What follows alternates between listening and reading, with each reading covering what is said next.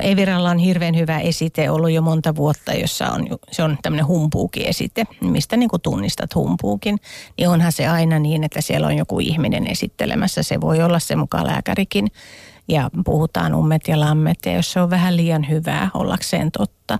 Ja sit sä et oikeastaan niin kuin löydä, että on joku UTX ja sä et oikeastaan löydä siitä, että no mikä tässä UTXssä nyt olisi joku aine. Ja varsinkin jos se on vähän tuntematon, että ei olisi naisten lehdistä luettu, että juuri tämmöinen ainesosa.